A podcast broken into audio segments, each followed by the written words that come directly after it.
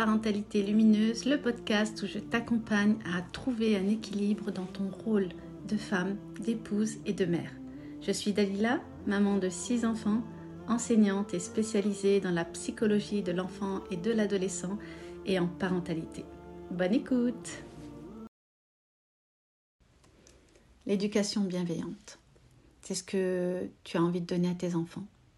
Et c'est tout à fait normal parce que c'est quelque chose dont tu as manqué. Mais donner cette éducation bienveillante, ça nécessite justement d'avoir euh, d'avoir des outils pour pouvoir mener à bien cette éducation. Mais ces derniers temps, on va dire que l'éducation bienveillante, la parentalité positive est très critiquée.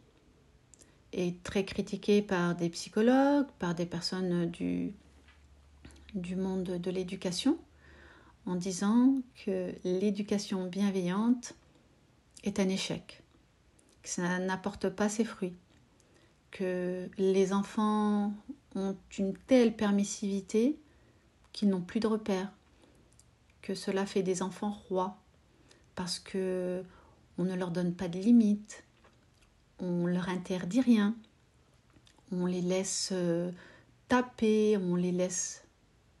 En fin de compte, ça c'est pas de l'éducation bienveillante, parce que justement, l'éducation bienveillante, c'est poser un cadre, un cadre et des limites. Malheureusement, quand euh, la mise en place de l'éducation bienveillante est un échec, c'est parce que les choses n'ont pas été faites correctement, tout simplement. Parce que mettre en place un cadre, bien ça nécessite, euh, ça nécessite de mettre en place ce qu'il faut pour sécuriser l'enfant. Et un enfant a besoin d'un cadre pour pouvoir évoluer et explorer à l'intérieur de ce cadre. On a tous grandi en tout cas en majorité, avec des parents qui pensent que l'autorité est le seul et unique moyen de rendre fort, de faire de nous des adultes forts, capables d'affronter n'importe quelle tempête. Malheureusement, cette éducation autoritaire, intransigeante, où on nous impose des choses, on nous place dans une culpabilité dans laquelle on ne doit pas grandir, eh bien, nous fragilise. Et nous fragilise d'autant plus que nos relations avec nos collègues de travail, avec nos amis, avec les gens qu'on côtoie, avec notre conjoint deviennent difficiles. Et cette éducation bienveillante qui n'a pas été utilisée, on va dire, correctement, forcément va donner euh, des résultats négatifs. Mais quand on la respecte, à ce moment-là, tout est bénéf pour toi.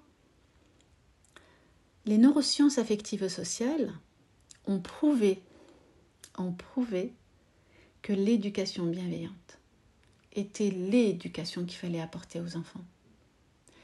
Et c'est cette même euh, ces mêmes études de neurosciences affectives sociales qui prouvent finalement que l'éducation du prophète Aïssat Salem envers les enfants, c'est cette éducation qu'on doit avoir. Et quand je vous dis que nous nous sommes éloignés de la source, nous nous sommes éloignés de la source. Parce que si nous appliquions ce que Allah attend de nous, ce que le prophète nous a transmis, nous ne serions pas dans cet état-là. Parce que le prophète a appliqué scrupuleusement cette éducation bienveillante. Et oui, malgré toutes ses responsabilités, malgré toute la charge qu'il avait, eh bien, il avait le temps d'éduquer, que ce soit ses enfants, les enfants de la communauté, les conseils qu'il donnait à ses compagnons pour leurs enfants, il était toujours dans l'exemplarité, dans l'action pour montrer de quelle manière on fait. Prophète salam a eu cinq enfants. Et donc, cette éducation bienveillante, c'est l'éducation qui va faire en sorte de faire de vos enfants, de faire de tes enfants des adultes forts. Oui, ça va prendre euh, beaucoup d'énergie, effectivement. Mais c'est quoi le rôle de chacun? Partir du moment où on sait quels sont les rôles qui nous sont attribués, à partir de là, on sait comment agir. Le prophète Aïssato Salam, il nous dit Chaque être humain est responsable. Le gouverneur est responsable de son peuple, le mari est responsable de son foyer et l'épouse est responsable de l'éducation de ses enfants et de garder les secrets de son foyer, de son mari. Donc là, ici, on voit bien que la responsabilité première de l'épouse, de la mère, c'est l'éducation de ses enfants. Alors oui, je vous vois venir avec euh, oui, mais si je veux faire des études, si je veux euh, euh, travailler, déjà, les études c'est important parce qu'on ne peut pas donner à ses enfants si nous-mêmes nous n'avons pas étudié. Donc, la connaissance, c'est une obligation pour chacun d'entre nous. Chacun d'entre nous est obligé d'apprendre, que ce soit sa religion ou les sciences profanes. C'est nécessaire pour ensuite permettre de transmettre à ses enfants, d'avoir une méthodologie de travail. Parce que quand on n'a pas appris, on ne peut pas donner. Donc à partir de là, oui, on étudie. Le travail. Oui, mais je travaille. D'accord. Donc si toi tu travailles, quel temps tu accordes à ton enfant? Ou quel temps tu accordes à tes enfants? Vous devez bien comprendre, tu dois bien comprendre que la société n'est pas là pour euh, faire en sorte que les familles soient solides, soient unies. Elle fait en sorte d'exploser le noyau familial. Pourquoi? Parce qu'elle force l'homme et la femme à aller travailler. Et donc vous, vous allez poser vos enfants à l'école toute la journée ou quand ils sont bébés à la crèche pour que ce soit des étrangers qui s'occupent de l'éducation de votre enfant. Oui, de l'éducation de votre enfant. Oui, mais j'ai besoin de travailler. Oui, les mamans euh, qui sont seules, qui sont solos, qui ont des ex-maris, qui ne prennent pas leur responsabilité de père vis-à-vis de leur enfant, ceux-là, de toute façon, y paieront devant l'aspanotal. Chacun récoltera le fruit de son action. Et quand je parle de trouver un équilibre au niveau du travail pour pouvoir se détacher du temps de qualité avec son enfant, c'est fondamental. La société, elle est en train de prendre vos enfants. Elle est en train de prendre vos enfants. Comment est-ce qu'elle prend vos enfants? Ben, Tout simplement, déjà à l'école, il les formate, dès qu'ils sont tout petits, à croire à des choses, à banaliser des choses qui ne doivent pas exister. Pour, quand ils rentrent à la maison et que vous disent une chose, vous, vous, êtes choqué, vous êtes scotché sur votre place en vous disant mais c'est pas possible, non ma fille, non mon fils, non. Et votre enfant, quand il va répéter ça à l'école, qu'est-ce qui se passe? Vous allez être convoqué. On va vous dire pourquoi vous parlez comme ça? Pourquoi vous dites ça? Ça veut dire que vous êtes contre? Donc si vous êtes contre, on va vous retirer vos enfants. Donc tout est prétexte à la menace. Tout est prétexte à vous enlever votre enfant. C'est une réalité.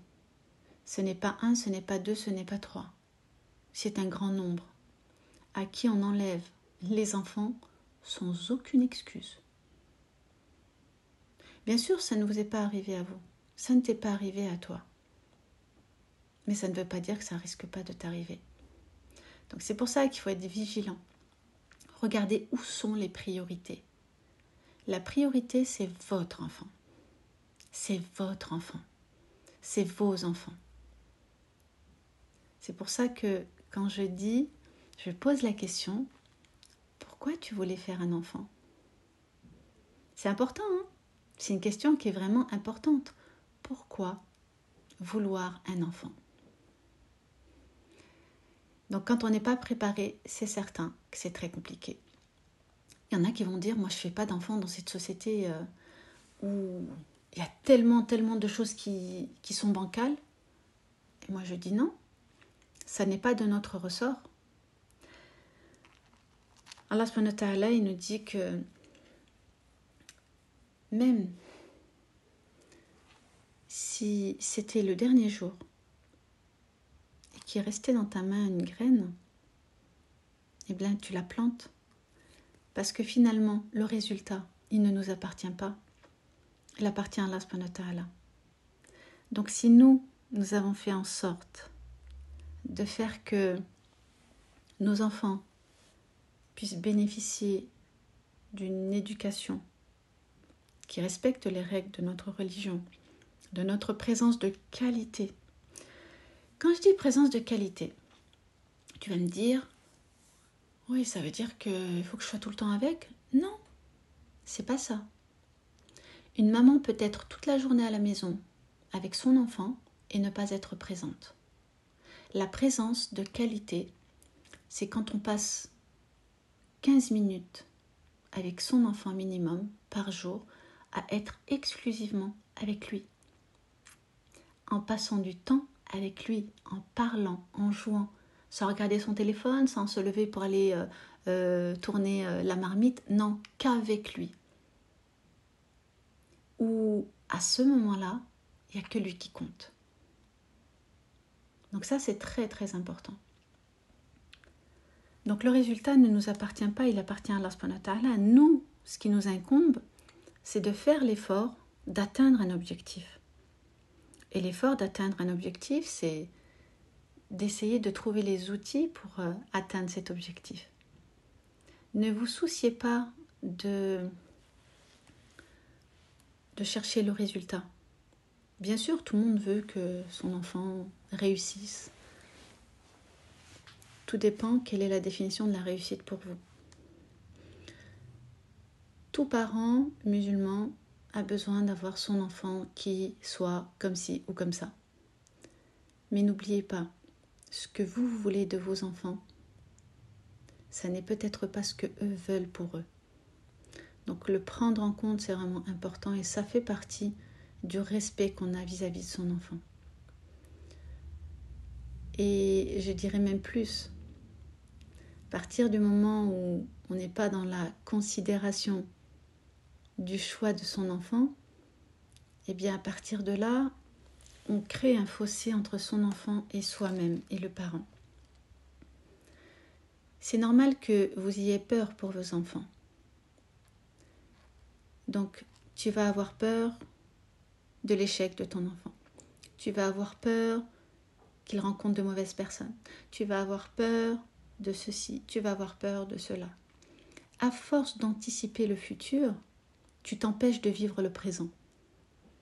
Et ce qui est important et vital, c'est de vivre aujourd'hui, ici et maintenant.